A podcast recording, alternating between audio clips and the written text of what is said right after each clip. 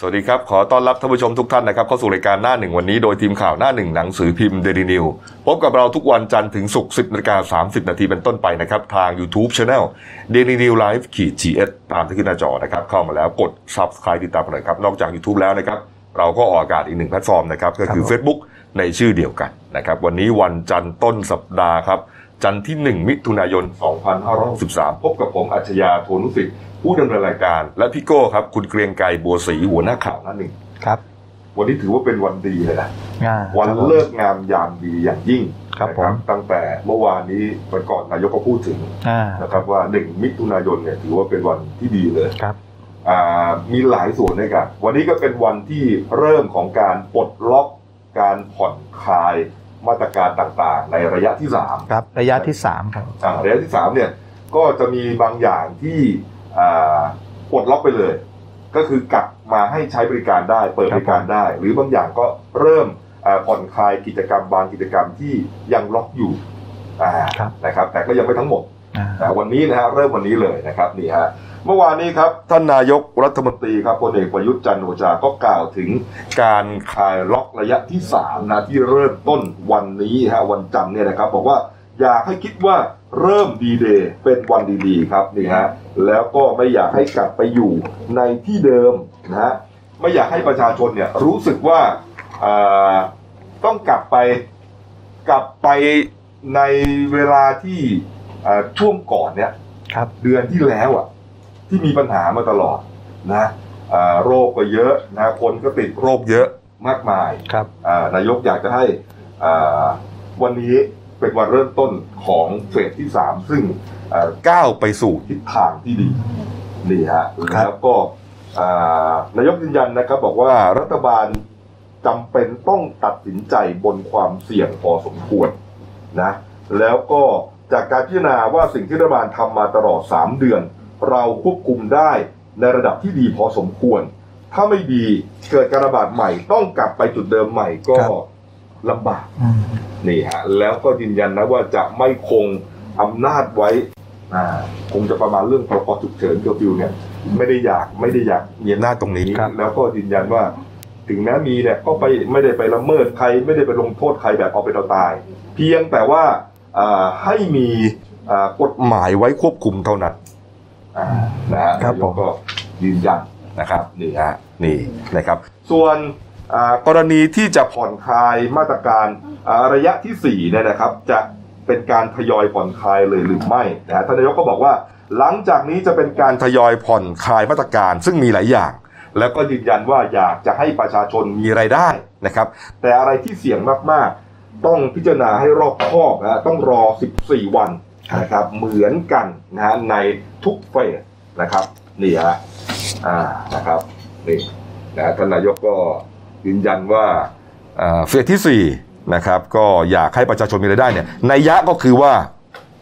กิจการต่างๆ ก็จะต้องเปิด ครับ ใช่ไหมฮะนะฮะประชาชนจะได้มีรายได้ไง อ่า โกถูกไหมเอออยากให้ประชาชนมีรายได้หมายความว่าเอ่อมาตรเอ่อร้านค้าต่างๆ ก็ต้องเปิดเพิ่มมากขึ้นอันไหนที่ไปล็อกดาวน์เขาไว้นะ ประชาชนไม่ได้สามารถทำมาหากินได้เนี่ย ก็ต้องปลดล็อกซะประชาชนก็จะได้มีรายได้ ไอ้คลายคลายล็อกระยะที่สามมันก็เหมือนเป็นการปรับตัวอีกระดับหนึ่ง อืม เพื่อเพื่อรอดูในให้ครบ 14 วันด้วยครับ ครับ ถ้าถึงวันที่ 14 มิถุนายนเหมือนที่ อืม ท่านนายกบอกเนี่ย นี่ฮะนี่ฮะ สถานการณ์มันก็อาจจะมีอะไรดีขึ้น ใช่ อาจจะมีระยะที่ 4 ติดตามมาเลยหรือไม่วัน ค ที่ รับ สิบสี่ครับ อืมนี่ฮะแต่ว่าอ่าทางกทมก็ลุยต่อเลย ครับ นะฮะเมื่อวานนี้ครับอ่าโคศกกรุงเทพมหานครครับร้อยตำรวจเอกพงศกรขวัญเมืองนะฮะแถลงผลการประชุมกับอ่าคณะกรรมการโรคติดต่อของกทมนะครับซึ่งมีพลตำรวจเอกอัศวินขวัญเมือง ผู้ว่าราชการกรุงเทพมหานครเป็นประธานนะฮะร่วมกับหน่วยงานองค์กรต่างๆ ที่ ครับ เกี่ยวข้อง 26 หน่วยงานนะฮะก็แถลงนะครับสรุปว่า อ่าทางกทมนะครับไม่มีผู้ติดเชื้อมานานนะฮะเดือนนี้พบเพียง 9 รายนะฮะเทียบกับเดือนที่แล้วเนี่ย 497 คนนะคิดเป็นอ่า55 เท่า ครับ ของเดือนที่แล้วเนี่ยฮะก็เอาละก็ถือว่ากทมเนี่ยอ่าควบคุมได้ดีนะฮะเพราะฉะนั้นนะครับก็จะอ่ามีมาตรการผ่อนปลนนะฮะให้อ่ากิจการกิจกรรมต่างๆเนี่ยกลับมาเปิดกันได้ นะฮะโดยแบ่งเป็น 2 ส่วนนะฮะส่วนแรกเป็นกิจการที่มีการผ่อนปลนอยู่แล้ว แต่เพิ่มเติมกิจกรรมเข้าไปนะครับ ก็เอาเลยฮะอย่างแรกนะครับอ่าระดับแรกครับ ร้านค้าในทุกสถานที่ที่กำหนดเนี่ยนะครับ รวมถึงร้านชาบูปิ้งย่างนะฮะอนุโลมให้รับประทานอาหารร่วมกันได้นะฮะแล้วก็ไม่ต้องใช้ฉากกั้นด้วย โอ้ เออก่อนหน้านี้นี่โต๊ะละคนใช่ไหม ครับผม โต๊ะละคนก็ประดับประเดิดอยู่แล้วนะฮะ เอามีฉากกั้นขึ้นมาอีกฮะ อืม เออบางร้านนี่ฉากละลายนะ มันร้อนไง คือเรื่องนี้เขามีข้อวิจารณ์ ครับ คือเหมือนว่านั่งรถมาด้วยกัน เออ พอมาถึงที่ร้านแยกแยกกันนั่ง อืม แต่พอรับประทานเสร็จแล้ว กลับ ก็กลับ คันเดิ ขึ้ ม นไปนั่งร ถ ตามมาตรการ มันเลยดูตล ก ครับ มันเลยดูเป็นเรื่องตลกฮะ อ่า นะ คราว ทาง นี้ ก ก็ ท เลย มเขาก็ เอาฉากกั้นออกเลยดีกว่า นั่งกันได้แล้ว ครับ เออนะฮะ นั่งกินก็ได้เลยนะครับ แต่ก็ต้องมีระยะห่างระหว่างโต๊ะหน่อยกันแล้วกันนะฮะเนี่ยเพื่อนผมเมื่อวานก็โทรมาดีใจ ได้เปิดได้ อ่า ร้าน น่า อยู่ตรงเอ่อแยกประชานุกูล ครับน่าเห็นใจฮะ อ่า ผู้ประกอบการที่ ใช่ ลูกน้องก็ส่วนใหญ่ก็เป็นต่างด้าว ครับ ไม่มีเงินก็กลับบ้านกว่าจะรวมกันตัวได้กันวุ่นวายนะเอาละถือว่าเอ่อเริ่มวันดีๆวันนี้ก็แล้วกันนะฮะอย่างที่สองนะครับอย่างที่สองเป็นห้างสรรพสินค้าศูนย์การค้าคอมมูนิตี้มอลนะฮะขยายเวลาเปิดถึง3ามทุ่มนะครับนี่ฮะแล้วก็ต้องปิดให้ทันเวลาด้วยเพราะมันเคอร์ฟิวห้าทุ่ม ครับ นะครับนี่ร้านที่3ครับอ่ะส่วนที่3ครับเป็นร้านเสริมสวย แต่งผมหรือตัดผมฮะอันนี้สามารถแต่งผมได้ทุกประเภทด้วยทำสีก็ได้ด้วย อ่า เออคือคือเพิ่มกิจกรรมอื่นๆขึ้นมา แต่ทั้งหลายทั้งปวงต้องไม่เกิน 2 ชั่วโมง อ่ายังมีระยะเวลาควบคุมอยู่ เฟสสองไม่ได้นะ เฟสสองก็ให้อยู่ในร้าน 2 ชั่วโมงเหมือนกัน แต่ทำสีผมตัดผม ไม่ ไม่ ได้ ได้ อันนี้ทำได้ละ อ่าแต่ต้องไม่เกิน 2 ชั่วโมง อ่า นี่ครับ อันที่ 4 นะครับ ทีสี่ 4 ครับ คลินิกเวชกรรมเสริมความงามอ่าสถานบริการสักผิวหนัง เจาะผิวหนัง พวกนี้นะฮะ สามารถเปิดให้บริการได้ทุกกิจกรรม อันนี้จำกัดเวลาเหมือนกัน คือไม่เกิน 2 ชั่วโมงฮะ แล้วก็ไอ้เรื่องหน้ากากไม่ต้องพูดถึงฮะ เป็นมาตรการบังคับอยู่แล้ว อ่าน นะครับ นี่ฮะ นี่ นี่ครับ ไปสักกันได้แล้ว ครับ ใครอยากจะทัดทูนะ เออ ไปสักเลยนะครับอันดับลำดับที่ 5 ครับฟิตเนสฮะทั้งในห้างและนอกห้าง เปิดได้ทั้งหมดและเปิดเล่นทุกกิจกรรมด้วยฮะแต่ต้องจำกัดผู้อ่าจำนวนผู้เล่นนะครับแล้วก็ต้องมีระยะห่างของเครื่องเล่นอย่างน้อย 2 เมตรนี่แต่ว่ายังงดงดการอบตัวหรืออบไอน้ำนะเออแล้วก็มีเวลากำหนดคือ 2 ชั่วโมง ครับ อันนี้ก็ใช้ได้เลยนะปกตินี่โอ้โหยิบยุบยิบเลยอะไอฟิตเนสอะเออไอนี่ได้ไอนี่ไม่ได้ นี่ฮะอันดับต่อไปครับ ส่วนกิจการที่สองที่ได้รับการผ่อนปลนเพิ่มเติมไปเลย โอ้นี่เยอะเลยครับนี่ เออแต่ก่อนนี้ปิดเลย ครับ อันนี้ผ่อนปลนเลยนะครับ ก็ถือเป็นลำดับที่6ฮะอ่าอนุญาตให้ใช้อาคารสถานที่ของโรงเรียน หรือสถาบันการศึกษาได้เพื่อเตรียมความพร้อมในการ อืม เปิดภาคเรียน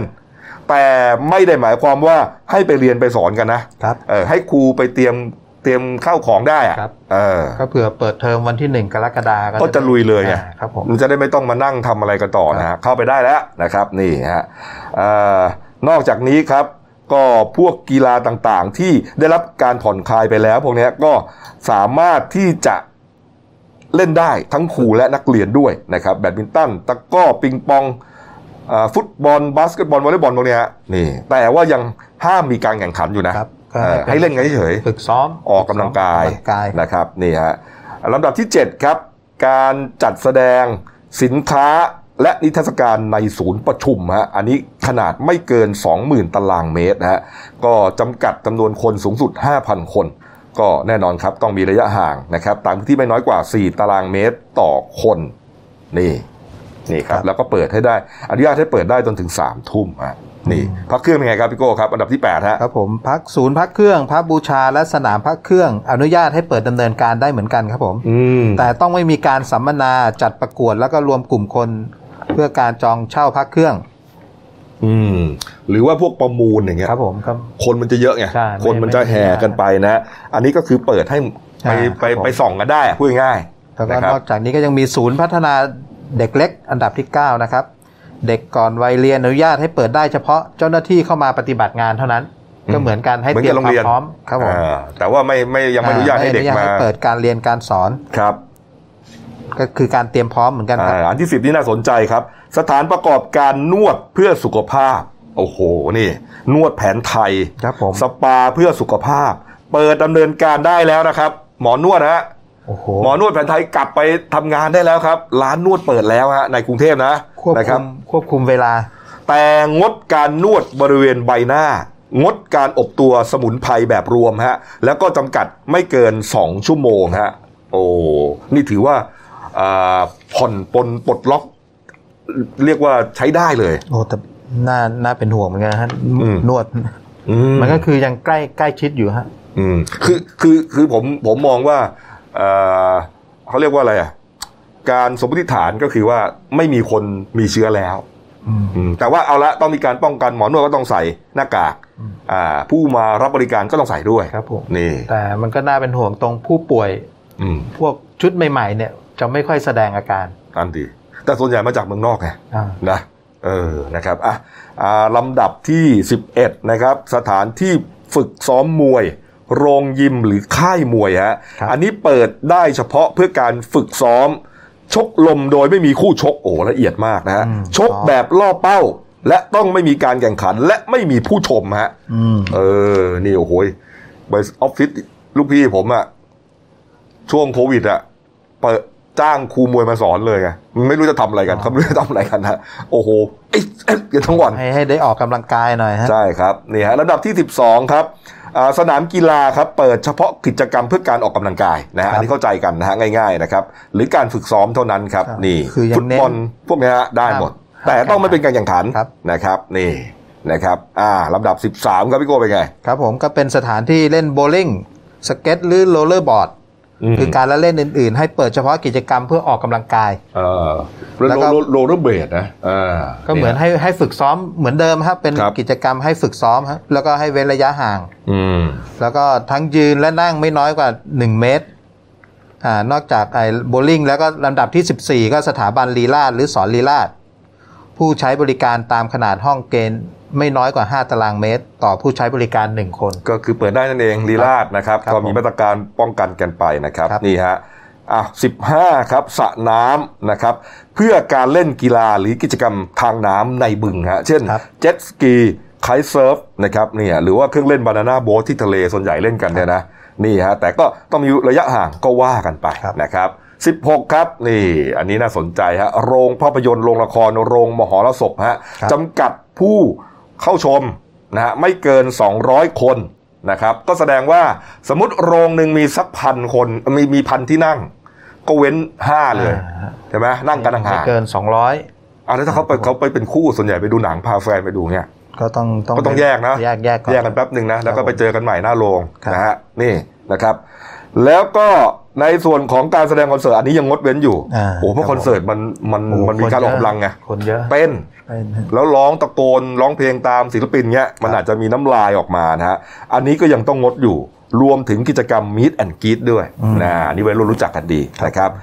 แล้วก็อันดับสุดท้ายครับพี่โกสวนสัตว์นี่ใช้ได้เลย อ่าสวนสัตว์หรือสถานที่จัดแสดงสัตว์ ให้เปิดดำเนินการได้โดยให้มีการลงทะเบียน ครับ เพื่อการจองคิวเข้าใช้บริการ แล้วก็ให้ควบคุมจำนวนผู้ใช้บริการ อืม ครับผมก็ ดี นี่ก็ ครับ ครบ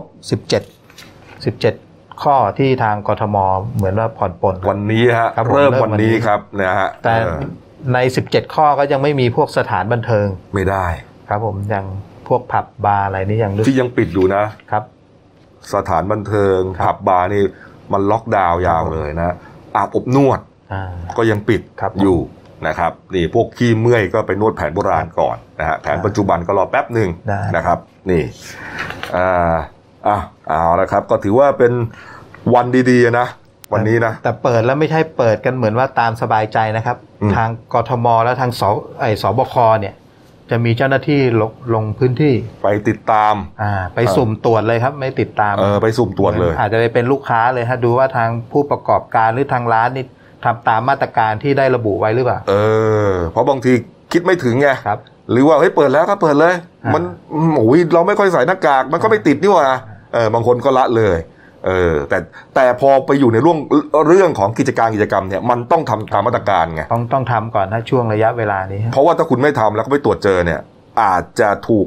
อ่าถูก อ่าไม่อนุญาตให้เปิด ครับผม เป็นรายๆไป แล้วมันมันจะส่งผลกระทบไปอีก 14 วัน อืม ถ้าสมมุติว่าเนี่ยตอนเนี้ยผ่อนคลายระยะที่ 3 แล้วผลออกมาดีไม่มีผู้ติดเชื้อ ครับ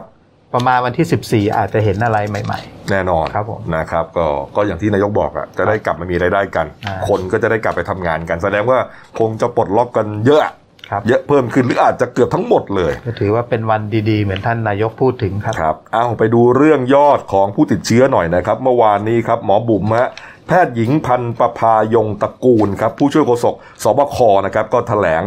ข่าวแทนคุณหมอทวีสินนะฮะแกทำหน้าที่เสาร์อาทิตย์ ครับผม อ่าคุณหมอทวีสินก็ไปหยุดบ้างครับ เมื่อวานมียอดเพิ่มกี่คนครับพี่โก้ฮะ ครับผมก็มีผู้ป่วยรายใหม่ทั้งหมด 4 รายครับผม ครับ ทั้ง 4 รายนี่มาจากสถานกักกันตัวของรัฐทั้งหมดทำให้มีผู้ยอดผู้ป่วยสะสมทั้งหมด 3,081 ราย อืม หายป่วยสะสม 2,963 ราย ณเวลาเนี้ยในประเทศไทยมีอยู่ระหว่างการรักษาเพียง 61 รายเท่านั้นครับ อืมเมื่อวานหายเพิ่มสองคน ครับผม ครับ แล้วก็ในในผู้ป่วยเนี่ยยังมีอ่าหนึ่งรายที่มีอาการรุนแรง อืม ก็ยังน่าเป็นห่วงอยู่ ครับ แล้วก็ที่น่าดีใจก็คือไม่มีผู้เสียชีวิตเพิ่ม ครับ ทำให้ยอดผู้เสียชีวิตยังคงคงที่อยู่ที่ 57 รายครับ ครับ สำหรับผู้ป่วยรายใหม่ทั้ง 4 รายนะมีประวัติเดินทางมาจากต่างประเทศ ก็ ทั้ง คือสิ้น กลับมาจากต่างประเทศทั้งนั้น ครับผม ครับผม รายแรกเป็นผู้หญิงอายุ 37 37 ปีครับ เป็นพนักงานนวด ครับ เดินทางมาจากสหรัฐอาหรับเอมิเรตส์ ครับ ตั้งแต่เมื่อวันที่ 24 พฤษภาคม แล้วก็ทั้งหมดเนี่ยถูกพักในสถานกักกันตัวของรัฐที่กทมอ่าก็มีอาการอ่าน้ำมูกไหล หายใจลำบาก มีอาการปวดท้อง แล้วก็ตรวจเชื้อ ครับ เมื่อวันที่ 29 พฤษภาก็พบว่าติดเชื้อ ครับ ก็รักษาตัวอยู่ที่โรงพยาบาลเลิศสินกทมครับ อืม ส่วนรายที่ 2 ที่ 3 นี่ก็เป็นชายไทยอายุ 18-19 ครับ เป็นนักศึกษาเดินทางกลับมาจากประเทศตุรกี อืม ก็กลับมาเมื่อตั้งแต่วันที่ 29 พฤษภาคม แล้วก็เข้าพักที่สถานกักกันตัวของรัฐที่จังหวัดชนบุรี อ่ารายที่สี่ครับ ครับผมรายทีสี่4 ก็เป็นชายไทยอายุ 22 ปีครับ เดินทางกลับมาจากประเทศซาอุดิอาระเบีย อืม ก็อยู่ที่ตอนนี้อ่าอยู่ที่สถานกักตัวของรัฐที่จังหวัดนราธิวาสครับ อ๋ออันนี้เขาเข้ามาทางปะดังเบซา ครับผม นะครับ มาทางมาเลแล้วก็มาทางด่านปะดังเบซาก็เลยกักตัวอยู่ที่นราธิวาส ครับผม นี่ครับ ก็ทั้งหมด ทั้งหมดเนี้ยไม่พบเชื้อ แต่เป็นการตรวจเจอโดยเขาเรียกว่า active case finding ก็คือเออค้นหาเชิงรุกเลย ครับ นะครับ เพื่อที่จะป้องกันไม่ให้คนที่ไม่รู้ตัวเนี่ย ไปเผย อ่า เอ่อไปแพร่เชื้อให้คนอื่น ครับ นี่ ครับผมนี่ ครับผม ฮะ แล้วก็ที่ที่ยังน่าเป็นห่วงก็คือที่อย่างทางผู้ช่วยโฆษกสบคพูดถึงเขาก็อยากจะให้ดูตัวอย่างของประเทศเกาหลีใต้ครับผม ครับ คือตอนเนี้ยเกาหลีใต้เนี่ยสั่งกลับมาปิดโรงเรียนอีก 500 กว่าแห่ง โอ้โห หลังเพิ่งเปิดไปกี่ไม่กี่วันเองครับ อืม อ่าก็โรงเรียนทั้งในเขตพื้นที่กรุงโซลก็คือเมืองหลวงของเกาหลีใต้เลย ใช่ แล้วก็ปริมณฑล ครับ โดยรัฐมนตรีสาธารณสุขของเกาหลีใต้ก็แถลงว่า การจัดงานต่างๆ ที่รัฐบาลเป็นเจ้าภาพในเขตกรุงโซลจะถูกยกเลิกและเลื่อนออกไป ครับ และเจ้าหน้าที่จะแนะนำให้สถาบันการศึกษาเอกชน ร้านอิฐร้านอินเทอร์เน็ตคาเฟ่ อืม ตอนเนี้ยให้ปิดบริการไปจนถึงวันที่ 14 มิถุนายนก่อน โอ้โห เนี่ยผมเข้าใจได้เลยนะครับ ว่าลุงตู่เนี่ยแล้วก็สบคของไทยเนี่ยเขากังวล ครับ นะกังวลว่าถ้าเอ่ออนุญาตให้เปิดได้ปลดล็อกใหม่เนี่ยแล้วมันติดกันขนาดนี้เนี่ยเขาเหนื่อยใหม่ไง อันนี้นี่ในกรุงโซลสั่งปิดต่อไปอีก 14 วันครับ นั่นไงเขาก็กลัว ให้ นะ ประชาชนงดออกจากบ้านหรือจัดงานเลี้ยงสังสรรค์ต่าง ๆ ครับ เป็นเวลา 14 วัน อืมนี่ฮะนี่ฮะก็เอ่อนั่นแหละอย่างที่ผมบอกอะก็เข้าใจเขาอะนะว่าว่ายังไง แต่มันก็ต้องชีวิตมันก็ต้องดำเนินต่อนะจะไป ครับผม ปิดไปไปไปล็อกดาวน์กันตลอดมันก็คงเป็นไปไม่ได้อ่ะมาดูอีกประเด็นหนึ่งนะครับ เรื่องวัคซีนครับเมื่อวานนี้ครับนายแพทย์วิทูลด่านวิบูลย์นะครับผู้อำนวยการองค์การเภสัชกรรมนะครับ ก็ได้เปิดเผยนะครับบอกว่าตอนนี้องค์การเภสัชกรรมก็ร่วมกับหลายหน่วยงาน พัฒนาวัคซีนต้นแบบนะครับที่จะใช้อ่าป้องกันโควิด -19 นี่แหละนะฮะแบ่งเป็น 2 2 กลุ่มด้วยกันนะครับอ่ากลุ่มหนึ่งนะครับก็คือวัคซีน อนุภาคเหมือนไวรัส อันนี้พัฒนาโดยแพทยศาสตร์ศิริราชพยาบาล มหาวิทยาลัยมหิดล ครับ นะครับ อีกกลุ่มหนึ่งเป็นชนิดวัคซีนโปรตีนซับยูนิตนะฮะพัฒนาโดยเภสัชศาสตร์ จุฬาลงกรณ์มหาวิทยาลัย ครับ นี่ครับ ซึ่งวควัคซีนทั้งสองชนิดเนี่ยใช้เทคโนโลยี การใช้เซลล์เพาะเลี้ยง หากวัคซีนต้นแบบเนี่ยสามารถกระตุ้นภูมิคุ้มกันในสัตว์ทดลองได้ ทางองค์การเภสัชก็จะรับการถ่ายทอดเทคโนโลยีมาเพื่อพัฒนาต่อ ในการขยายขนาดการผลิตเป็นวัคซีนมาตรฐานตามมาตรฐาน GMP สำหรับใช้ในการทดลองการทางคลินิกต่อไปครับผม อืมแล้วก็อ่าคุณหมอวิทูลเนี่ยนะครับก็บอกว่าคาดว่าจะทราบผลนะฮะปลายปีนี้นะฮะแล้วก่อนหน้านี้ครับทางผู้บริหารของสถาบันวัคซีนแห่งชาติ แล้วก็ผู้เชี่ยวชาญหลายหน่วยนะฮะออย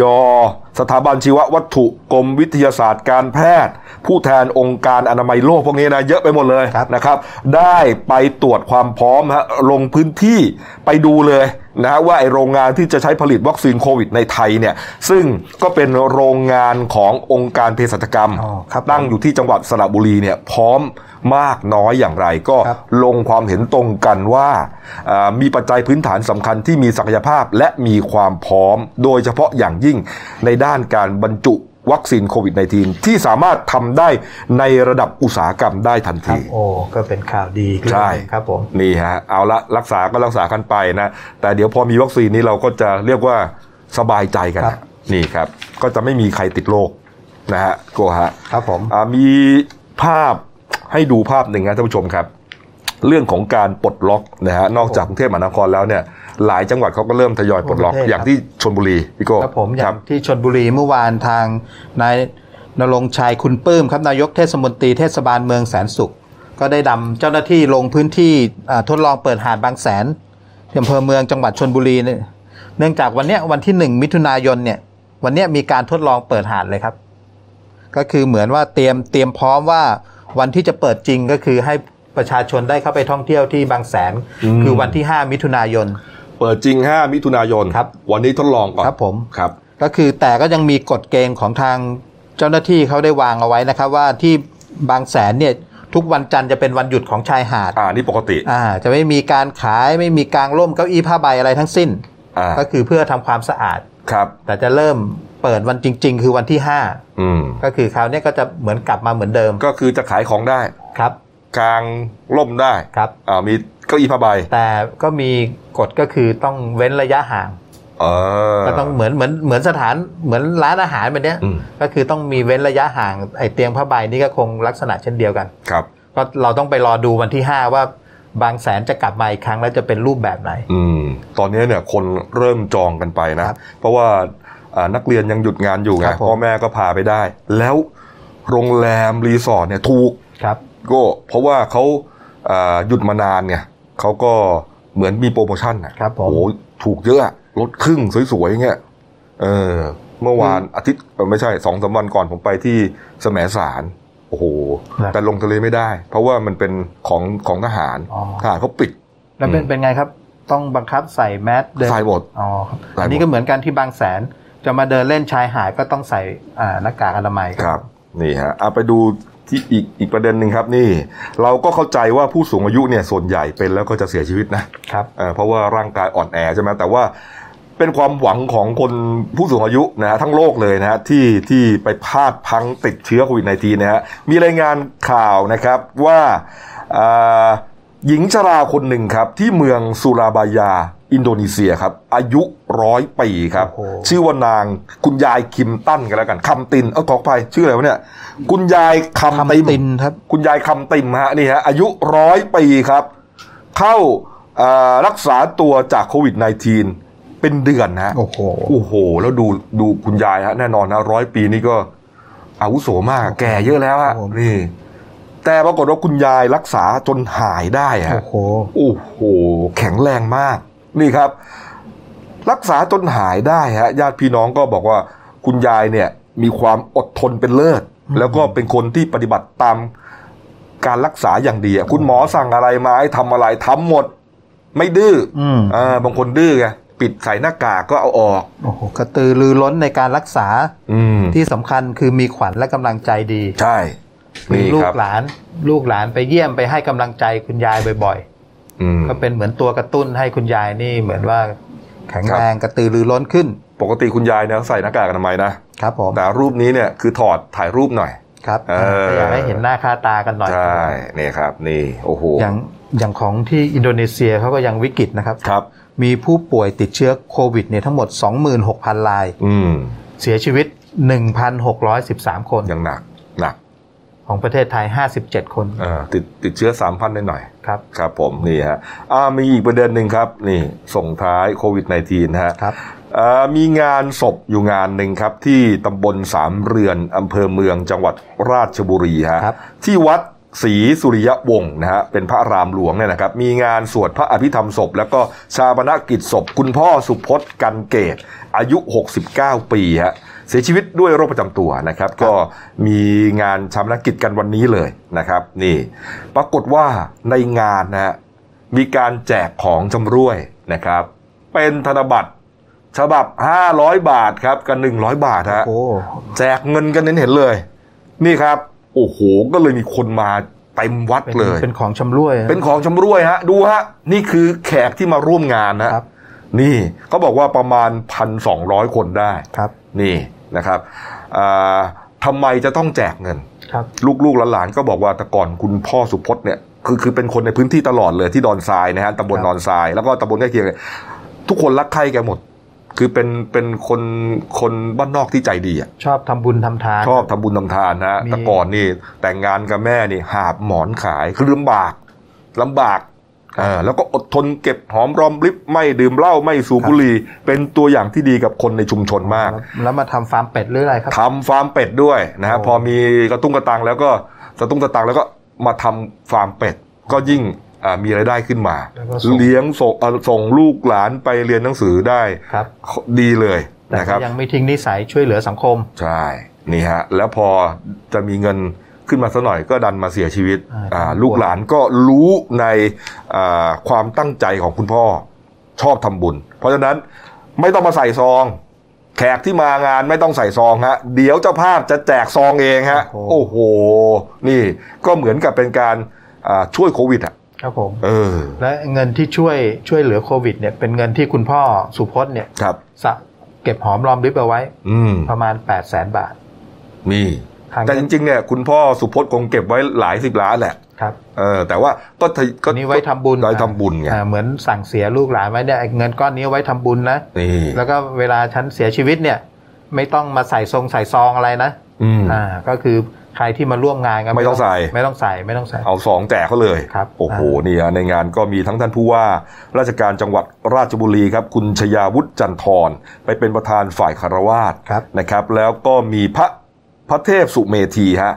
อ่าเจ้าคณะจังหวัดราชบุรีเป็นอ่าประธานฝ่ายสงฆ์ฮะโอ้โห อืม นี่ก็อนุโมทนาบุญด้วยนะ ครั คุ บ ณพ่อนะครับ เอ่อขอให้คุณพ่อเอ่อไปสู่สัมปรายภพที่ดี ครับผม นะครับนี่อ่ะ เอามาดูปิดท้ายวันนี้ครับ นี่เนื่องจากว่าเราเอ่อหยุดรายการไป 3 วันได้สัปดาห์ที่แล้วนะฮะถ่ายทอดสดการประชุมสภาผู้แทนราษฎรนะฮะก็เลยเอ่อไม่ได้ทำยอดเปรียบเทียบมา แต่ว่าเอาเราก็มียอดให้ดูฮะของวันนี้ใหม่ล่าสุดเลยครับเอ่อวันที่ 1 มิถุนายนนี่ฮะอันดับ 8 อันดับนะครับ ของผู้ติดเชื้อโควิด -19 ทั้งโลกฮะอเมริกาอันดับหนึ่งครับล้านเจ็ดแสนแปดหมื่นเก้าพันฮะโอ้ ครับ โห ผม อเมริกานี่อะไรกันไม่รู้นะ ถ้าเทียบเป็นสุภาษิตไทยก็ความวัวยังไม่ทันหายความควายเข้ามาแทร กอะโควิดก็หนักหนาหน่อยกัน ยังมีเรื่องประท้วงอะไรกัน โอ้โหจราจนเลยครับ จราจนเลยนะฮะ เดี๋ยวจะเล่าให้ฟังนะครับนี่ฮะตายไปแสนกว่าแล้วครับ ครับ อเมริกาฮะโอ้โห ตายฝังฝังฝังเลยฮะไม่ต้องคิดอะไรมากฮะไม่มีไม่มีไม่มีพิธีดีตองอะไรแล้วนะครับทำไม่ทันฮะตายวันเป็นเป็นเท่าไหร่ เป็นพัน หลายพัน ครับผม สามสี่พันฮะบราซิลอันดับสองครับห้าแสนหนึ่งรัสเซียก็ตามมาติดติดๆนะครับสี่แสนห้าพันฮะสหราชอาณาจักรครับสองแสนกว่านะครับ สเปน อิตาลีนี่ก็ระดับใกล้ ๆ กันนะครับ อินเดียแสนเก้าฝรั่งเศสเกือบเท่าอินเดียครับ โอ้โห อ่าบราซิลนี่น่าเป็นห่วงนะครับ ใช่ฮะ ตัวอยอดตัวเลขสูงขึ้นเรื่อยๆครับทั้งผู้ติดเชื้อแล้วก็ผู้เสียชีวิตครับผม ครับ ส่วนยอดรวมทั้งโลกครับ6ล้าน1แสน65,000ันฮะ ตายไป3แสน7แล้วครับ โรคนี้ฮะ โอ้โห ครับ เออ ผมดูแล้วนะ คงอเมริกาอะไรเอ่อยุโรปทั้งหลายแหล่เนี่ย คงคงไม่คิดอะไรละ รอวัคซีนอย่างเดียว ครับผมตอนนี้ รักษาไม่ไหวแล้ว อ่าน นะฮะแพทย์พยาบาลก็ติดไปด้วยอีกอะไรเดี๋ยว ครับผม วุ่นวายไปหมด รัก นะครับ ษาก็รักษาไปทีมค้นค้น ก็ทำไป คิดวัคซีนก็ต้องรีบ ใช่ รีบหาทางผลิต ถูกต้อง ขึ้นมาให้ ฮะ ได้ ถูกต้องฮะนี่อาไปดูการบ้านการเมืองหน่อยนะครับ อ่ามีการประชุมสภาผู้แทนราษฎรครับพิจารณาพรกกู้เงิน 3 ฉบับนะครับวงเงิน 1.9 ล้านล้านบาท ครับ เริ่มมาตั้งแต่วันที่ 27 พฤษภาคม อ่า นะครับแล้วก็ยาวเหยียดมาจนถึง 31 ห้าวัน ห้าวันห้าคืน ครับผม นะฮะแต่ว่าก็เลิกกันไวสองทุ่มนะครับเพราะว่ากลัวติดเคอร์ฟิวนะฮะ ครับ ก็เมื่อวานนี้ครับเอ่อเรียกประชุมกันตอนสักบ่ายสามบ่ายสี่ได้นะครับ ก็เป็นลักษณะของการอ่าลงมตินะฮะลงมตินะครับก็ลงมติเนี่ยอ่าแยกเป็นรายฉบับนะครับ ผลการลงมติของกฎหมายที่เกี่ยวกับการกู้เงิน นะสามฉบับด้วยกันนะฮะฉบับแรกพรกให้อำนาจกระทรวงการคลัง กู้เงินเพื่อแก้ปัญหาเยียวยา และฟื้นฟูเศรษฐกิจและสังคม กรณีได้รับผลกระทบจากโควิด -19 นะฮะ ครับ วงเงินไม่เกิน 1 ล้านล้านบาทครับ ก็เห็นชอบนะครับ274 คนไม่เห็นชอบไม่มี งดออกเสียง 207 คน ไม่ลงคะแนนไม่มีนะครับอ่าลำดับ 2 ครับพี่โก้ครับนี่ ครั ฮะ บผม อ่าพระราชกำหนดการให้ความช่วยเหลือทางการเงิน ครับผม แก่ แก่ผู้ประกอบวิสาหกิจที่ได้รับผลกระทบจากการระบาดของโควิด -19 วงเกินไม่เอ่อวงเงินไม่เกิน 5 0 0แสนล้านบาท ครับผม ครับนี่ฮะ มีผู้แสดงตน 481 คนครับ ครับ เห็นชอบ 275 คน ครับ ไม่เห็นชอบ 1 คน งดออกเสียง 205 คน ไม่ลงคะแนนเสียงไม่มีครับผม ดังนั้นก็คือมีมติเห็นด้วยเหมือนกันครับผมอ่าสำหรับไอฉบับที่ 3 ก็คือพระราชกำหนด การรักษาเสถียรภาพของระบบการเงินและความมั่นคงทางเศรษฐกิจของประเทศ 2,563 วงเงินไม่เกิน 4 แสนล้านบาทครับผม ครับ มีผู้แสดงตน 482 คน เห็นชอบ 274 คน ไม่เห็นชอบ 195 คน งดออกเสียง 12 คน ไม่ลงคะแนนเสียง 1 คน ครับ ดังนั้นก็เหมือนกันครับ มีมติเห็นด้วยครับ อืม ทั้ง 3 ฉบับครับผม นี่ครับหลังจากนี้ก็จะต้องนำเรื่องนะครับไปอ่าเข้าสู่การพิจารณานะครับอีกชุดหนึ่ง ครับผม แต่เห็นว่าอ่าทางสสฝ่ายค้านเนี่ยอยากให้ตั้งกรรมาธิการ ครับผม นะครับเพื่อพิจารณา ครับ นะครับแต่ทางเอ่อรัฐบาลนะครับโดยคุณวิษณุเครืองามรองนายกรัฐมนตรีก็บอกว่าเอ่อรัฐส่วนรัฐบาลมีหน่วยงานตรวจสอบอยู่แล้วครับก็คือทั้งปปงปปชปปทพวกนี้ฮะก็จะตรวจสอบกันอยู่แล้ว ครับ นะครับแต่เห็นนายกเปรยๆบอกว่าถ้าจำเป็นต้องตั้งคณะกรรมาธิการมาเพื่อควบคุม การกู้เงินกฎหมายทั้ง 3 ฉบับนี้นะครับก็อาจจะใช้ในการเอ่อรัฐสภา ครับ ก็คืออาจจะรวมถึงวุฒิสภาด้วยนะครับ นี่อ้าวไปดูเรื่องเหตุวุ่นวายในเอ่ออเมริกาหน่อยนะครับสหรัฐอเมริกาครับก็เรื่องเนี่ยมันเริ่มมาตั้งแต่อ่าจุดที่เป็นศูนย์กลางของการชุมนุมประท้วงจนลุกลามบานปลายไปทั้งประเทศ ครับ แล้วก็ลามไปหลายประเทศทั่วโลกแล้วเนี่ยนะครับ เกิดมาจากเหตุการณ์เหตุการณ์หนึ่งในเมืองมินนิอาโพลิสนะครับมินนิอาโพลิสนะในรัฐมินนิโซตา ครับผม นะครับนี่ฮะมีอ่าตำรวจนายหนึ่งฮะตำรวจผิวขาวชื่อว่าดิเล็กคาวิน ครับผม ไปจับกลุ่มชาวอเมริกันผิวสีชื่อว่าจอร์ดฟลอยด์ โอ้โห นะครับอ่าเนื่องจากต้องสงสัยว่าใช้ธนบัตรปลอมนะฮะก็คือใช้เข่าเนี่ยกดคอให้นอนคว่ำอยู่กับถนนนะครับ นี่ จอร์ดฟลอยด์ก็พยายามร้องขอความช่วยเหลือฮะคำพูดที่พูดก็คือว่า ผมหายใจไม่ออกแล้ว ผมหายใจไม่ออก แต่ตำรวจเนี่ยดิเล็กคาวินไม่ฟัง แล้วสุดท้ายก็เอ่อนำส่งโรงพยาบาลแล้วก็ขาดใจเสียชีวิตก่อนอ่ะ ก่อนถึงมือหมอ โอ้โห ภาพนี้ถูกเผยแพร่ไปทั่วประเทศสหรัฐอเมริกาครับ เป็นไวรัลที่สยดสยองมากแล้วก็ ทั้งเป็นคลิปอะไรแบบมีประชาชนถ่ายไว้เป็น ถ่ายไง เออ ปรากฏว่าพอหลังเกิดเหตุเนี่ยไอ้ตำรวจชุดนี้เนี่ยก็เอ่ออธิบายว่าเอ่อจอร์ดฟลอยด์พยายามที่จะหลบหนีหรืออ่ะขัดขัดขัดขืนการจับกลุ่มนะครับ แต่ว่ามันมีคลิปที่คนเขาถ่ายไว้ไง ก็มีก็รู้เลยว่าโอ้โหมันจะขัดขืนยังไงเนี่ย อ่าครับ เนี่ย โดนใส่กุญแจมือไพ่หลัง แล้วเอาเข้าจริงๆเนี่ยก็ยังไม่รู้ว่าจอร์นฟลอยด์นี่ทำผิดด้วยเปล่านะครับ เออยังไม่ได้ทำการสอบสวนเลยเลย คือคือกระทำการเหมือนประหนึ่งว่าเขาไม่ใช่คนน่ะ ครับ นึกออกไหมเออจับก็จับใส่กุญแจไพ่หลังก็จบแล้วมันวิ่งไม่ได้แล้ว หนีไม่ได้แล้ว แล้วได้ยินเสียงเขาก็บอกแล้วว่าผมหายใจไม่ออก โอ้โห คิดดูคนทรมาน หายใจไม่ออกจนขาดใจตายเนี่ยมันมันมันทรมาน มันเลยกลายเป็นกระแสเรียกว่าจุดให้ไฟอ่าเรื่องของการแบ่งแยกสีผิว แบ่งแยกชนชั้นหรือเปล่าไม่แน่ใจแต่สีผิวเนี่ยแน่นอนนะในอเมริกันเนี่ยลุกโอ้โหลุกกระพือขึ้นมา ปกติเขามีปัญหากันอยู่แล้วนะเออไม่น่าเชื่อนะ ตั้งแต่ 200 ปีที่แล้ว 200 กว่าปีที่แล้วที่อเมริกา ตั้งประเทศเนี่ยก็มีประเด็นนี้มาตลอดนะฮะ อืม คนผิวดำก็เอ่อเหมือนเป็นพลเมืองชั้นสอง ครับ จนทุกวันนี้เนี่ยอเมริกาบางส่วนเนี่ยก็ก็ยังมีความรู้สึกอย่างนั้นอยู่ ก็ยังเหยียด ยังเหยียดอยู่ ยังเรียกว่าพวกผิวสีอย่างเงี้ย ใช่วงการฟุตบอลก็ยังมีนะครับ เออ ก็คือหลังหลังเกิดเรื่องแรก ๆ เนี่ยก็คือทางการของไอ้ทางรัฐมินนิโซตาเนี่ย ครับ ก็สั่งให้ตำรวจทั้ง 4 นายเนี่ยฮะ อืม ให้ออกจากราชการเลยนะครับ ทีแรกทีแรกเหมือนจะยังไม่ออก ครั นะ บผม เออจนมีการประท้วงบานปลายอ่ะสุดท้ายก็ให้ออก ไอ้ตำรวจที่เป็นต้นเรื่องเนี่ยฮะ ที่ อ่า ใช้ เขาวินเนี่ยอ่าถูกตั้งข้อหาด้วย ครับผม ฆ่าผู้อื่น อ่า นี่โดย ข้า โดย ฆ เจ กรรม ตนาฆาตกรรมเลย ครับผม ส่วนที่เหลือก็ถูกสั่งให้ออกจากราชการไว้ก่อนหมด แต่ เลย แต่เรื่องมันก็ไม่จบแค่นั้นครับ ครับ เพราะว่าคือมันมันก็หลังจากทั้งคลิปทั้งภาพมันเผยแพร่ไปแล้วอะ อืม คือคนก็ยังเหมือนว่าแสดงความไม่พอใจอะ อืม โดยเฉพาะเมื่อว่าผู้ต้องหาไม่ขัดขืนแล้วอะ ใช่ คุณคุณก็ยังไม่ปล่อยเขาเขาก็บอกแล้วว่าหายใจไม่ออก เออ อันนี้มันก็เลยกลายเป็นเหมือนว่าไฟลามทุ่ง ใช่ครับผมอ่านชื่อตำรวจ 4 คนหน่อยฮะอ่าเดเล็กอ่าที่ก่อเหตุนะฮะแล้วก็อีกคนหนึ่งครับเจอเล็กซานเดอร์ ครับผม นะครับ34 ปีมีเถาเต้าด้วยนะ อ๋ออันนี้เป็นตำรวจอเมริกันเชื้อสายม้ง เออ เป็นเชื้อสายเอเชีย ครับ ถ้าเราจะเห็นคลิปรู้สึกเขาจะเป็นคนยืนยืนขวาง ยืนยืนขวางอยู่ อ่าว่า ยืน ไม่ คุ้ม ให้ เชิงอยู่ ใช่ ไม่ให้ไอ้คนพวกประชาชน จะมา ที่ ช่วย ดูเข้ามา เออแล้วก็อีกคนหนึ่งฮะ อย่าเข้ามานะ โทมัสเลนฮะ ครับผม เออสามคนที่ว่านี้ถูกออกราชการนะครับ นี่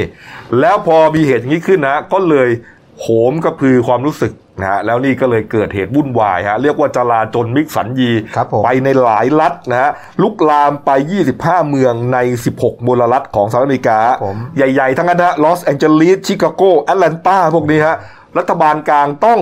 สั่งเคอร์ฟิวคือห้ามออกนอกเคหสถานในเวลากลางคืน แล้วก็ประกาศภาวะฉุกเฉินนะฮะ เรียกว่าสถานการณ์วุ่นวายทั้งประเทศฮะ ก็คืออ่าผู้ชุมนุมไม่กลัวเจ้าหน้าที่ ไม่ นะครับ กลัวฮะ ก็ทั้งเผารถตำรวจทั้งโอ้โหเผา แล้วก็เกิดเหตุที่ ครับผม ทุกครั้งที่เกิดเหตุลักษณะนี้ก็คือว่า บุกทำลายร้านค้า แล้วก็เข้าไปปล้นสะดม ครับผม ลักขโมยสิ่งของคือคือวุ่นวายมาก ครับผม นะครับนี่ อย่างเมืองไอ้มินนิอาโพลิสเนี่ย ตั้งแต่วันแรกๆโรงพักถูกบุกเผา อืม ก็คือเราจะเห็นภาพบุกเผาอ่าโรงพักบุกเผาพวกห้างสรรพสินค้า มีการปล้นสะดมพวกร้านค้าพวกอะไรแบบนี้ ครับ กลายเป็นเหมือนแดนมิคสันยีไปครับ อืมนี่ฮะทำก็ยังปากดีด้วยนะ ครับผม โดนัลด์ทรัมป์ก็มาบอกบอกในเชิงตำหนิอะไอเหตุไอเหตุการณ์ที่เกิดขึ้นรุนแรงที่เกิดขึ้นเนี่ย เป็นฝีมือของพวกฝ่ายซ้ายฮะ อ้าวเหรอครับ เออ ดูฮะ โอ้โห ฝ่ายซ้ายฝ่ายขวาอะไรของทำก็ไม่รู้เขาเนี่ย ยังมีนะ เป็นฝีมือของพวกฝ่ายซ้ายฮะปล้นสะดมวางเพลิงในมินเนโปลิสเนี่ยแสดงว่ากลุ่มผู้ก่อจราจนเนี่ยไม่ได้ต้องการรำลึกถึงการเสียชีวิตของจอร์จฟลอยด์แล้ว ครับ นะฮะแต่ต้องการที่จะก่ออาชญากรรมขึ้นมาเอง สร้างความวุ่นวายทำลายบ้านเมืองเอง รัฐบาลสหรัฐต้องจัดการกับผู้ชุมนุมประท้วงทันทีฮะ โอ้โห โอ้โห ยิ่งเขาเรียกว่าโยนสาดน้ำมันเข้าไปในกองไฟอีกฮะ ทีนี้ก็ลามลุกลามบานปลายทั้งประเทศฮะ เละเทะฮะ โอ้โห ลามไปหลายประเทศแล้วด้วย แล้วพอทำพูดอย่างนั้นฮะ กลุ่มผู้ชุมนุมที่อยู่เอ่อวอชิงตันดีซีฮะประชิดทำเนียบขาวเลย อ่าน นะฮะ สิ ประชิดทำเนียบขาวเลยฮะ จนเขาเรียกว่ากาด การของทำเนียบขาวนะฮะก็มีชื่อนะครับ เป็นเจ้าหน้าที่หน่วยอารักขาผู้นำสหรัฐหรือว่า Secret Service ฮะตัดสินใจนำตัวทำฮะเข้าไปหลบยังบังเกอร์ หรือห้องหลบภัยที่อยู่ภายในอ่าบริเวณลับของทำเนียบขาวหลายชั่วโมงเลยฮะ โอ้โห เมื่อสุกร์ที่ผ่านมาฮะ หลบม็อบมาแล้วเนี่ย หลบม็อบเลยเพราะว่าเอ่อผู้ประท้วงหลายหลายร้อยคนนะฮะพยายามที่จะเข้ามาในทำเนียบเลย โอ้โหก็ปากไม่ดีอ่ะ โอ้โหแล้วแล้วตอนเนี้ยในประมาณ 7 รัฐที่ดูเจ้าหน้าที่ทางท้องถิ่นเขาเอาไม่อยู่ครับ อืม ก็ได้ขอกำลังจากกองกำลังพิทักษ์แห่งชาติ ครับ จากกระทรวงกลาโหม ขอกำลังจากส่วนกลางให้ไปช่วยเหลือ ใช่ แล้วก็ขณะเดียวกันทางกระทรวงกลาโหมก็คือตอนเนี้ยบอกว่าทหารทุกรัฐเนี่ยกำลังเตรียมพร้อม อืม เตรียมพร้อมในภาวะสูงสุด หากได้รับการร้องขอก็จะพร้อมจะส่งกำลังไปสนับสนุนเพิ่มเติม ครับ นี่กำลังทหารจะออกแล้วนะครับ กองกำลังพิทักษ์แห่งชาติ ทหารจะออกแล้วนะครับ ผมเพราะ ตำรวจเอาไม่อยู่แล้ว ตำรวจเราไม่อยู่ครับ อืมเพื่อนผมที่เขาเป็นเจ้าของฐานีโทรทัศน์ไทยลาวที่เอเอ ครับ ส่งคลิปมาให้ดูไม่หยุดเลย เนี่ยผมก็เอาคลิปมาให้ดูให้ท่านผู้ชมดูต่อนี่แหละ เป็นของจริง เออเป็นของจริงเป็นเพื่อนกันเนี่ยนะฮะนี่เขาก็ส่งมาให้ดู อืมนี่ฮะแล้วก็อย่างที่บอกฮะลุกลามบานปลายไปทั่วโลกครับนี่เอ่อแคนาดานะครับเม็กซิโก อิสราเอล พวกนี้ฮะเริ่ม ครับ ประท้วงกันแล้ว มันเป็นเรื่องของสิทธิมนุษยชน อ่า มันมีความรู้สึกเป็นปมอยู่แล้วฮะคนผิวสีเนี่ยนะฮะแต่มาเจออย่างนี้อีกเนี่ยคือทำเหมือนเขาไม่ใช่คนนะแล้วก็บอกว่าอ่าในทวิตเตอร์ก็เกิดแฮชแท็กระดับโลกเยอะไปหมดเลย โอ้โห นะฮะไม่ว่าจะเป็นอะไรอ่ะเซฟเซฟฟอย อืม นี่ฮะ just justice for George Floyd นี่ความยุติธรรมเพื่อ George Floyd ฮะ ครับ I ผม can break คือผมหายใจไม่ออก แล้วก็ โอ้โห แฮชแท็ก Black Lives Matter แปลว่าชีวิตคนคนดำก็มีค่า นี่ โอ้ โอ้โห นี่ เอาเอาละครับ ตามกันต่อยาวๆนะครับเรื่องนี้นะฮะ ก็มีเดี๋ยวนิดนิดนึงครับ ว่าไงฮะ คุณจอร์ดฟลอยด์เนี่ย ก็คือมีประวัตินิดนึง อืม เป็นชาวแอฟริกันอเมริกันครับผม ครับ เป็นคุณพ่อลูกสองเกิดและโตที่รัฐเท็กซัส อืม เคยเรียนที่มหาวิทยาลัยเท็กซัส แล้วก็โดยเขาเป็นนักกีฬาฟุตบอล แล้วก็นักนักบาสเกตบอลของมหาวิทยาลัย ถ้าอเมริกันถ้าพูดถึงฟุตบอลคืออเมริกันฟุตบอล ครับผม ครับ เพราะมีความสูงถึง 200 เซน ยักษ์ โอ้โห ครับ มีฉายาตอนนั้นเขาเรียกกันว่าบิ๊กฟอยครับผม อืม แล้วก็เพิ่งย้ายมาอยู่ที่รัฐมินนิโซตา ครับ เพิ่งไม่นานนี่เองครับผม ครับนี่ฮะอ่ะดูต่อแล้วกันนะครับ ปิดท้ายเบรกนี้ที่การ์ตูนขาประจำของคุณขวดนะฮะคุณลุงก็หงุดหงิด คุณลิงบอกเออคุณลุงบอกว่า ผมไม่ได้ทำเศรษฐกิจพัง ครับผม เศรษฐกิจมันพังมาตั้งแต่รัฐบาลที่แล้ว เออ ก็โทษคนรู้คนนี้ไปอ่ะเอาเอาละครับ พักกูเดียวครับกลับมาช่วงหน้ารออีกสองข่าวเลยฮะเอ่อเรื่องของปลาหมออะปลาหมอตายเพราะปากเปล่าไม่รู้อะแต่ไปคาบไงแล้วมันหลุดไง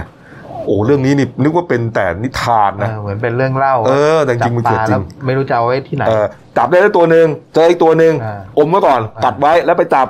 ไอ้ปลาหมอหลุดลงคอ โอ้โห แล้วปลาหมอคุณก็รู้ฮะเงี้ยงมันอ่ะ ทั้งเงี้ยง ทั้งเหงือกโอ้โหคมมากนะฮะ แล้วก็ตลาดนัดเดนิวครับกำลังคึกคืนเลยฮะพักครู่เดียวครับ เดี๋ยวกลับมาคุยข่าวกันต่อครับ หยุดเสี่ยง สวมหน้ากากอนามัยป้องกันตัวเองตลอดเวลาทุกครั้งที่อยู่ในที่สาธารณะ หยุดแตะต้องไม่ควรจับสิ่งของสาธารณะทุกชนิด หยุดชุมนุมงดไปที่ที่มีคนอยู่เป็นจำนวนมาก เช่น สนามกีฬาผับบาร์หรือว่าคอนเสิร์ต หยุดประมาท กินร้อนแยกช้อน จานส่วนตัว รับประทานอาหารจานเดียวจะดีที่สุด หยุดเผลอ social distancing อยู่ห่างกัน 2 เมตรเสมอค่ะ หยุดลืม ล้างมือ 20 วินาทีให้เป็นนิสัย หยุดพูด พูดเท่าที่จำเป็น ป้องกันละอองฝอยออกจากปากให้น้อยที่สุด เราจะก้าวผ่านไปด้วยกัน No COVID 19กับ The New Life ขีด th มาแล้วครับ ช่วง 2 ของรายการหน้าหนึ่งวันนี้ครับจะว่าปลาหมอตายเพราะปากก็ไม่เชิง ครับผม นะครับเป็นเด็กหาป่านะฮะเรื่องของเรื่องมันเปิดเผยมาจาก Facebook อ่าบัญชีหนึ่งครับนะฮะเขาโพสต์ภาพพร้อมกับซากปลาหมอที่ถูกดึงออกมา ครับ นะฮะพบ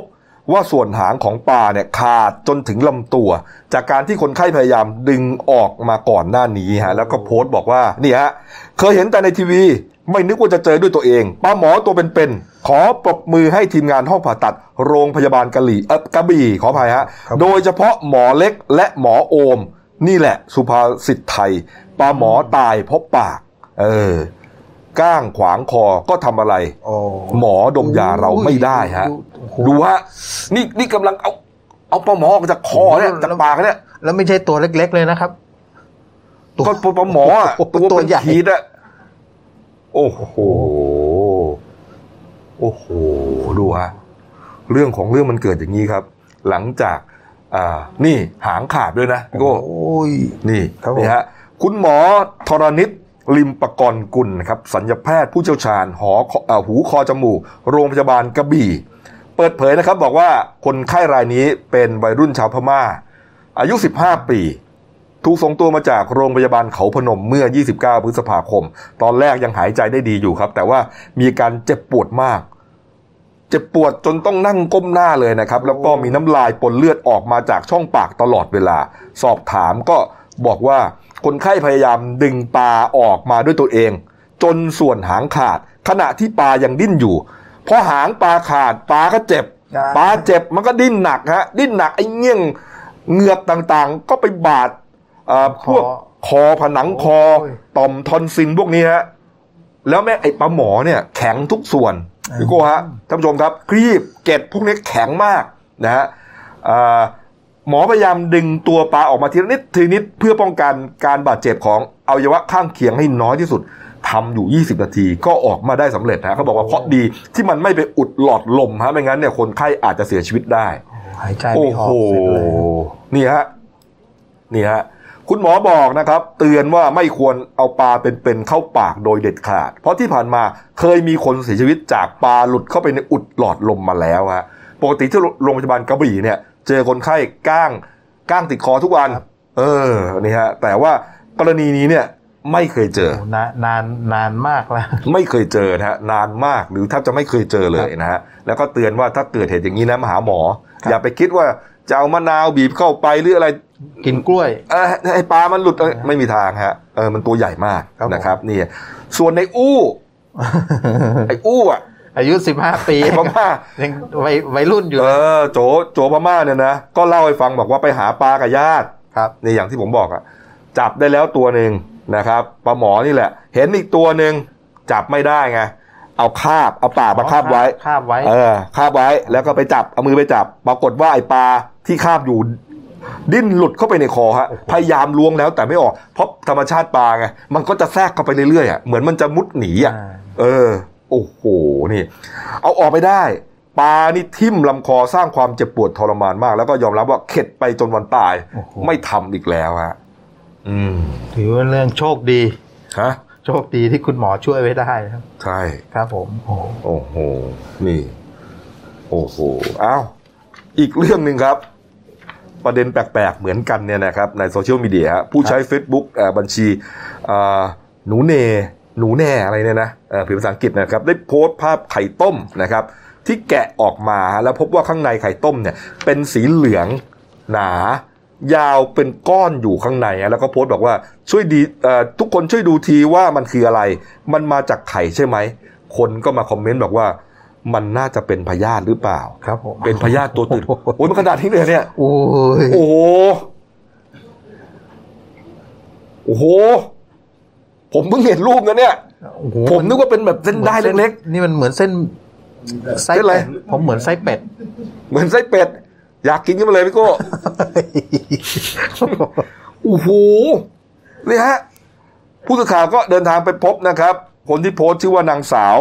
รังสิยาสาระอุปถัมภ์อายุ 34 ปี เป็นแม่ค้าขายขนมไทยเอออยู่ที่อำเภอศรีราชาชนบุรี บอกว่าไปซื้อไข่ไก่แบบแพ็คอะหนึ่งแพ็คที่มี 10 ฟองเนี่ย มาต้มให้แมวกินไข่แดง ต้มเสร็จพอแกะออกมาตกกระจายเลยไม่รู้ว่าไอ้เส้นหยักๆนี่เป็นอะไรพอถามก็เลย รู้เลยว่าเป็นพยาธิบอกว่าตั้งแต่เกิดมาไม่เคยเจอเลย ซื้อมาที่ห้างดังแห่งหนึ่งฮะ เอาไอ้ขยุกขยุยไม่ดูอีกทีดิไอ้ไส้เป็ดของพี่โก้เขาเนี่ย โอ้โหผมผมว่าทีมสัตวแพทย์ต้องเร่งไปดูแล้วไปตรวจเลยนะ เออแสดงว่าพยาธิมันผ่านไปทางไข่ โอ้โห แล้วยี่ห้อดังด้วยเนี่ยฮะ เออมันต้องรีบรีบไปตรวจที่ฟาร์มหรือว่าที่มาเลยฮะว่ามัน โอ้นี่มันโตแสดงคือคือไข่ก็เป็นอาหารชั้นเลิศของมันเลยอะ โอ้โห มันก็กินไข่แดงกระจาย ได้อาหาร เลยเติบโตไวมากเลย ตัวยาวกันเป็นเมตรเลยเนี่ย โอ้โห นี่ฮะ สยองมาก เอาเอามาให้ดูนะฮะ ช่วงใกล้เวลาเที่ยงพอดีนะฮะ นี่ครับ ทัก ขอไปท่าทักนผู้ชมด้วยกำลังทานข้าวอยู่ นะครับ เอาไปดูตลาดนัดเดนิวหน่อยนะพี่โก้นะ ครับ โอ้โห ผม คึกคืนมากวันนี้เสนออะไรครับสองเรื่องสาม วันนี้ เรื่องเลย เป็นของของรับประทานล้วนๆเลยครับ ครับ มีทั้งขนมและอาหารอาหารหวานอาหารคาวครับ อืม เจ้าแรกก็เป็นขนมเค้กคลองเก้าอร่อยจริงถูกจังครับ ครับ ที่ส่งข้อมูลมาให้ทางทีมงานตลาดนัดเดนิวเราไปติดตามทำข่าว เจ้าของก็ชื่อคุณกิตติเดชศรีหัตถนะจินดานะครับ ก็เป็นคนที่ชื่นชอบทำขนมเค้กก็เลยตัดสินใจคิดคดไอ้ยคิดค้นสูตรใหม่ๆขึ้นมา ครับ ตอนแรกก็ทำขนมเค้กอ่าไปอ่าขายที่ตลาดนัดกรมชนประทาน อืม ก็ราคาชิ้นละ 35 บาท ครับ ก็ปรากฏว่าขายดี อืม พอขายดีแล้วก็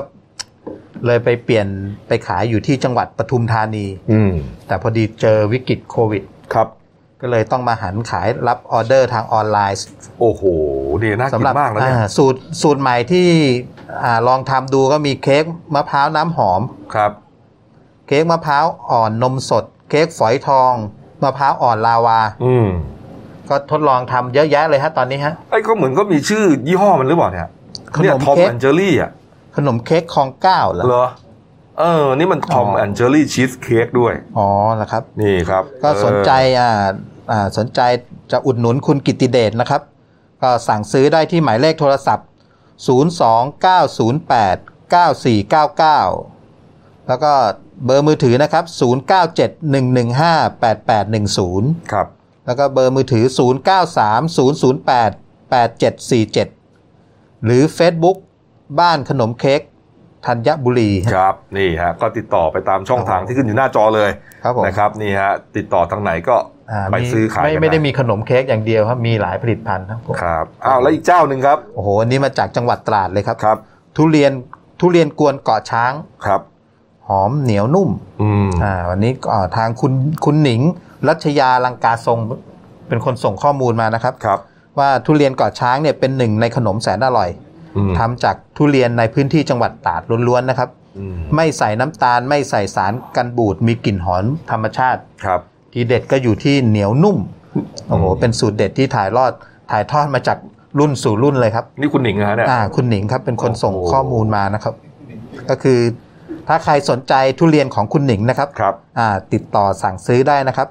จำหน่าย 1ห่อราคา 220 บาท บวกค่าจัดส่งแล้ว ครับ ถ้าซื้อ 2ห่อก็ราคา 400 บวกค่าจัดส่ง อืม ก็ลดให้ 20 บาทครับผม ครับนี่ แต่ถ้าซื้อตั้งแต่ 3ห่อขึ้นไปราคาห่อละ 190 บาท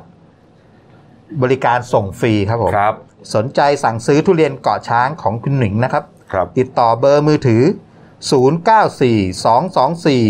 0942248465 หรือ ID Line นะครับ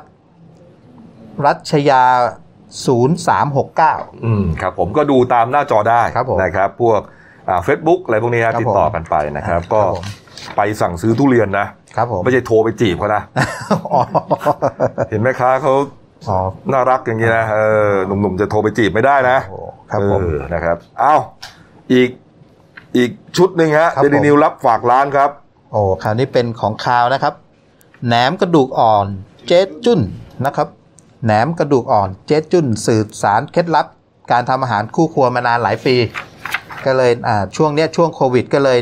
อ่านำผลิตภัณฑ์มาขายทางออนไลน์ แล้วก็เห็นทางเดนิวเนี่ยเปิดทางรับฝากร้าน ก็เลยส่งข้อมูลมาให้เรานะครับ ครับ จำหน่ายรายละราคาขนาดน้ำหนัก 500 กรัม ก็คือประมาณครึ่งกิโลเนี่ยราคาแพ็คละ 100 บาท เออ 1 กิโลราคา 200 บาท ไม่เหรอ ครับ อ้าว ผม จะบอกทำไม แทนที่จะหนึ่งหนึ่งกิโลสักหนึ่งกิโลสักร้อยเก้าสิบอะไรเงี้ย อ๋อลด10 บาทนะ ครึ่งโลห้าร้อยเท่าไหร่ฮะครึ่งโลร้อยหนึ่ง อ่า หนึ่งโลสองร้อยเออ แล้วก็ ไม่ แพงนะเนี่ย ไม่ไม่แพง เออไม่แพงนะเนี่ย ต่ถ้าจะจัดส่งก็ 30 บาท ครับ บวกค่าจัดส่ง โอ้ อ่าก็ท่านใดสนใจก็โทรสั่งซื้อได้นะครับ ครับ 081 733 5011 ครับ ครับผม นี่ หรือ Facebook หนิงหนิงหนิงวันละพรครับ นี่ ผม ดูตามหน้าจอได้เลย ครับผม นะครับ คลิกเข้าไปอ่านได้เลยนะครับ นี่ฮะเอ่อนอกจาก ครับ เดนิวตลาดนัดเดนิวแล้วนะครับ ก็ยังมีตลาดนัดเดลินิวไลฟ์ โอ้โห อีกหนึ่งช่องทาง คึกคักเหมือนกัน คือ นะ คักมาก เนี่ยเดี๋ยวผมจะให้เชิญบรรดาพ่อค้าแม่ค้าที่ลงหนังสือพิมพ์เนี่ยมาขายในกลุ่มเราด้วยนะ โอ้ก็เข้าท่านะ ใช่ไหม ครับ เออติดตามได้ฮะนี่ฮะทั้งพ่อค้าแม่ค้าและลูกค้าด้วยนะเออเชิญคนที่ไม่ได้ไม่ได้ทำอะไรอ่ะ อ่าอยากจะไปหาอะไรกินนะครับ ของดีๆ ราคาถูกส่งตรงถึงมือจากผู้ผลิต ครับ นะครับ แล้วก็อ่าไม่ผ่านพ่อค้าคนกลาง ครับ ไม่ต้องมีบวกอะไรเนี่ยนะฮะเข้าไปเลยครับ ตลาดนัดเดลินิวไลฟ์นะครับที่ Facebook นี้นะฮะแล้วก็ไปหาซื้อกันหน่อยช่วยอุดหนุนกันหน่อย อ๋อเหมือนเหมือนเป็นตลาดอีกรูปแบบหนึ่ง ใช่ คือไม่เราไม่ได้เดินทางไปที่ตลาด ใช่ แต่เราแค่เปิดคลิกเข้าไปเนี่ยใน Facebook เนี่ยฮะ โอ้โหมีเยอะมาก โอ้โห มีของกินของใช้บ้านยังมาขายกันอ่ะ ทั่วประเทศเหมือนกันนะฮะ ใช่ พ่อค้าแม่ค้า ถูกต้องครับถูกต้องค ก็ รับ ช่วยช่วยอุดหนุนกันได้ใน เออ ช่วงโควิด ไม่ต้องเฉพาะพ่อค้าแม่ค้านะครับ ผม ลูกค้าก็เข้าไป โอ้ นี่ผมก็อุดหนุนมาหลายอย่างแล้วก็อร่อย อ ผู้ ร่อย ผู้ ดี ชมผู้ที่ติดตามเราก็น่าเข้าไปเลือกซื้อหา ใช่ สิน ครับ ค้า ก็ ได้ ก็ นะ ก็เข้ามากันเยอะขึ้นเรื่อยๆ ครับ นะครับอ้าวเอ่าละครับ มาดูหน้าหนึ่งหนังสือพิมพ์นะครับ โอ้โห ก็เป็นข่าวที่เราเล่าแล้วทั้งหมดเลยนะครับ นี่ อันนี้ก็เป็นยอดขายที่เราลงไปแล้วของหนังสือพิมพ์นะฮะ โอ้โห นี่